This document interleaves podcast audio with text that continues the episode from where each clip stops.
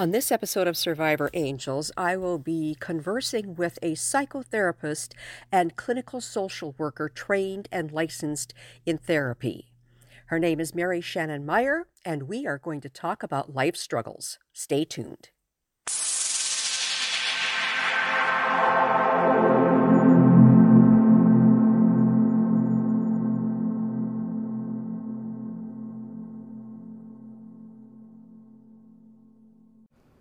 It's time for Survivor Angels, an approach to strengthen trauma survivors.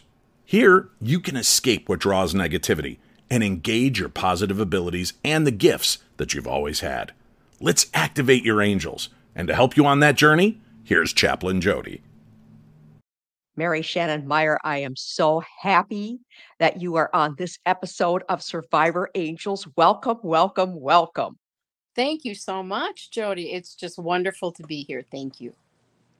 Yes. Mary and I, we are going to talk what she does in her practice with her counseling and her guidance, and in particular with trauma and with life struggles.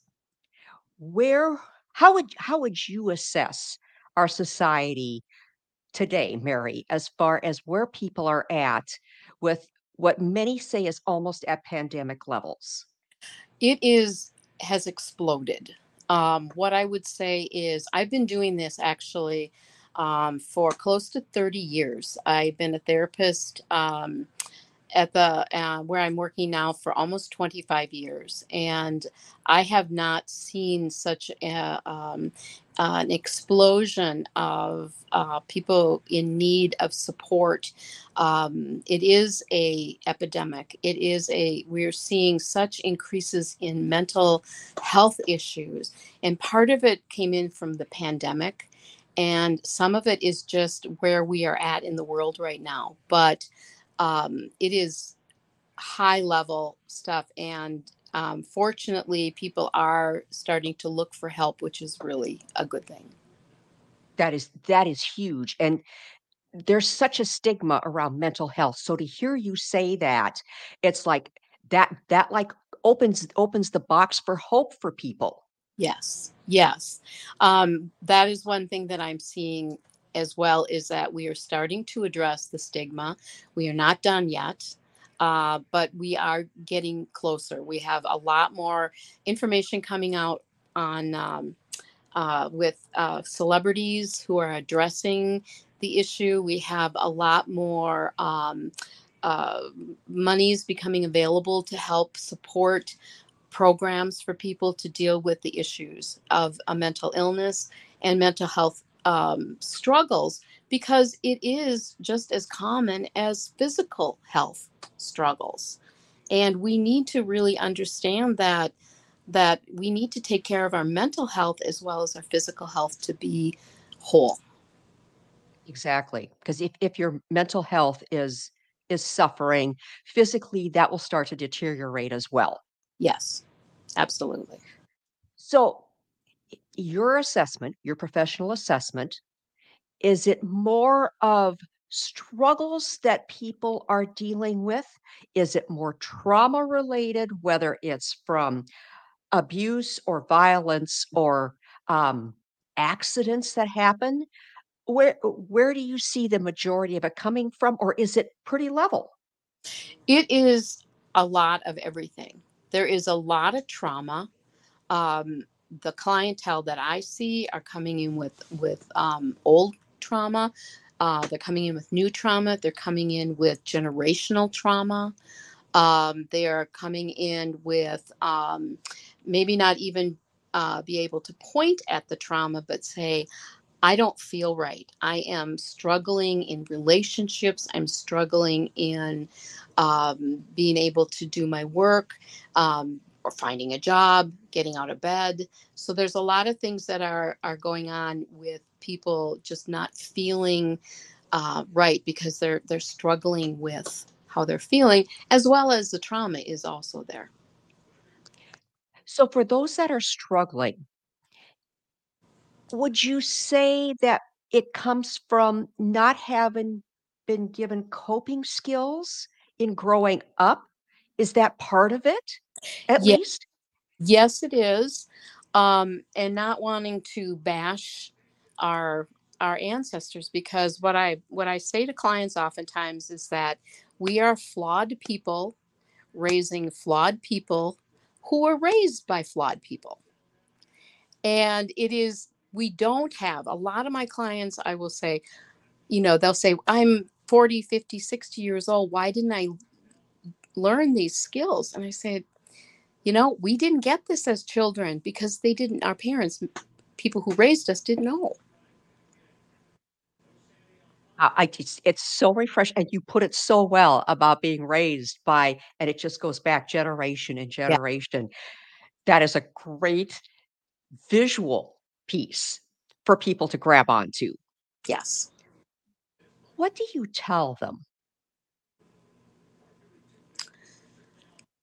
What I, I ahead. Is different, and it and it and it depends on, you know, specifically what it is, if it's anxiety, depression, if it's trauma related, but just in general.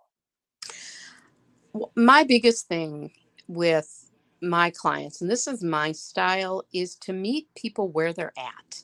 I also want them to understand there's hope, that there is um, that that we are survivors. um, people in general are survivors, and that um, they're stronger than they know they are. They just need to tap into that. And I believe that my job is not to fix anybody, but my job is I just told a client today because she was doing really well. She's kind of moving out of therapy because she's doing really well. And she said, I just want to thank you. And I said, I've just been steering the boat.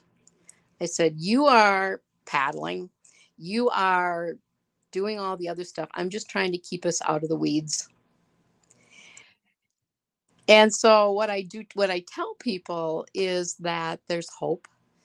And I always tell if they don't have the hope because sometimes that happens, I always tell clients that I will hold the hope until they're ready to take it. That's wonderful because I think so many people are afraid to come in for that first appointment because number uh-huh. one, it's fear of the unknown. They don't know what's going to happen. They've Yeah. heard horror stories of where people have just been, how should we say, busted wide open and are so vulnerable and they're terrified to be vulnerable. Yeah. But that's not the way it really works, is it? No, and it, it can. Um, but my my philosophy is always to say, first thing I always tell clients is it took a lot of courage for you to walk through that door. And that I give you a lot of a lot of props for that. I give you applause for that because it takes a lot of courage. And it isn't about opening somebody wide open. It's about understanding. It's sitting with somebody, allowing somebody to tell their story. And for me, it's listening to that and being able to, you know, I get feelings about how I'm able to help and to talk to them about it. And um, I love to use the phrase uh, tools and techniques. And that's a big thing that I, I really like to do is talk about what kind of tools and techniques can we use here to get you back at a place where you're feeling better. Is is there one age group more so than another that you're seeing right now? I would say for me, in my practice, the majority of the people that I, I am seeing are more um, oh gosh, I won't even say middle age because I mean I don't even know where I fit anymore. Um, but it's Right? 40 it's 40 50 60 year old people um i do see some younger people too i my my caseload runs the gamut i have 18 year olds um and i also have um my oldest client is probably 90 Oh, wow. yes yes Wow. Give that person a whole lot of credit for their courage to come in at 90. You know i i the first part of my career jodi i spent working only with seniors which is interesting because i wasn't a senior at that time and now I, i'm seeing younger people but um i was working with people 60 70 80 90 year, 90 years old back then when i started my career and oftentimes they would say it's too late for me. Why am I doing this now? And my response is, it's never too late. It's never too late. And you can, it's better to have some peace in as much time as you have left than not. So let's do the work. And some of the work was, again, it was definitely trauma work back then. A lot of physical, mental, emotional, sexual trauma that people were going through that they lived their lives holding on to that and they wanted to deal with it. They wanted to have some peace in the later part of their life. So it it did correlate to the fact that they were getting older, Yes. but it wasn't necessarily at least I, I think this is what I'm hearing. It wasn't necessarily the fact that um, I don't know how much time I have left on this earth, and I'm afraid of what's coming next. No, I didn't think it was that way. It wasn't like looking for um, uh, um, uh, forgiveness or anything like that. I think it was more along the lines, yes, like what you're talking about is there is a there's um, a psychological um, uh, theory about uh, the stages we go through. And one of the stages in the later part of life is where you uh, go over your life story and you kind of come to terms with it. And it's sometimes people get really stuck in that that place. And so the, the job that I had was to help people understand and to forgive themselves or others. And forgiveness, that's a whole nother podcast. Um, but Right. uh, but uh, to be able to to uh, so they could move on. Right. Yeah. It, it, it's so interesting um, because we assume so much. Yeah. And so many times what we assume is like completely wrong. And it's like, okay, so where did I get that thro- from? Is it the media that's feeding this or, or, or what is it? Because I am so far off base, I'm out of the ballpark Yeah. on what is actually going on with people and where they're at and what concerns them and what are they afraid of. And I mean, just take it right on down the line. Right. Exactly. Exactly. Fear is what drives a lot of that. Is just plain old fear, fear of whatever. And I address a lot of that in therapy. Is just fear. And I think that'll probably be another podcast. That's So we've got forgiveness podcast. and we've got fear. So so stay tuned, everybody, because we'll be talking more with Mary here. So now I want to move on to I know that you've had some help in your practice, Yes. and it is not from, how shall we say, someone from this world or Correct. some things from this world. Would you care to explain? Absolutely. I um I have been doing this, like I said, a long time. And what I have learned is that when I try to think it through, I, I have a theory, it's another thing too, a difference between the head and the heart. And the head to me, and this is this is based on a lot of uh, theories that are out there. So it just is my way of interpreting things like different kinds of therapy treatments. Okay, but I say the the head is where our intellect is. It's also where our analyzing, um, uh, uh, judgment, um, things like that is the head. It's not evil. It's just oftentimes overdeveloped. We're constantly questioning and analyzing and judging and blaming and things like that ourselves in here. The heart is also what I consider to be intuition, the uh, you know what you know what you know type thing. And a lot of my work is getting people connected with the two of them because that's where the big work is in the heart area. Uh, that's where we change. That's where we learn. If we work in the head, we're spinning for a long time. Um, we work in the heart. So, um, given that, I have found that if I'm working too hard, thinking things through and trying to use theories and stuff, that I make a mess of it. and um, what I found is that when I am able to relax and get out of my own way, it's spirit, it's it's um, higher power, it's angels, it's whatever word you want to use. It's that that that gift that God um, I become the vessel and I get the information from spirit that tells me um, things that I should say. And it doesn't like I don't hear somebody talking in my head, but I get a lot of pictures. I'm highly visual visual. Um, but I also but I just feel this this feeling that we should talk about this or um, I can help with that. And um, I know that when I'm still and listen to it, um, things go well. As another thing I've learned is that if I hear it twice, or I see it twice, or I feel it more than one time, I have to say it out loud, and all my clients know that. Because I'll say, "Yeah, it came to me twice, so here we go. I got to say this out loud," and it, hasn't failed me yet. So Oh, when when when you get that confirmation or that affirmation, what whatever you wanna call it, it's like, "Okay, we've gotta run with this now." yes, Yeah, and and that's the way like I said, you know, even with the angels, when I'm writing the blogs or I'm thinking about, um, who should who should be on the podcast, who do people need to hear from? The angels are constantly feeding me, and when I get it more than once, I'm not paying attention, then they're they're just butting me in the head 3, 4 yes. times going, "Hello, hello." I call it I I call it the um you know the little tap on the shoulder and if we don't listen it just gets harder and harder and then I say all of a sudden we get hit up across the head with the cosmic two by four and then we get it. yes, yes. And then we do what we're supposed to do. That's right. That's right.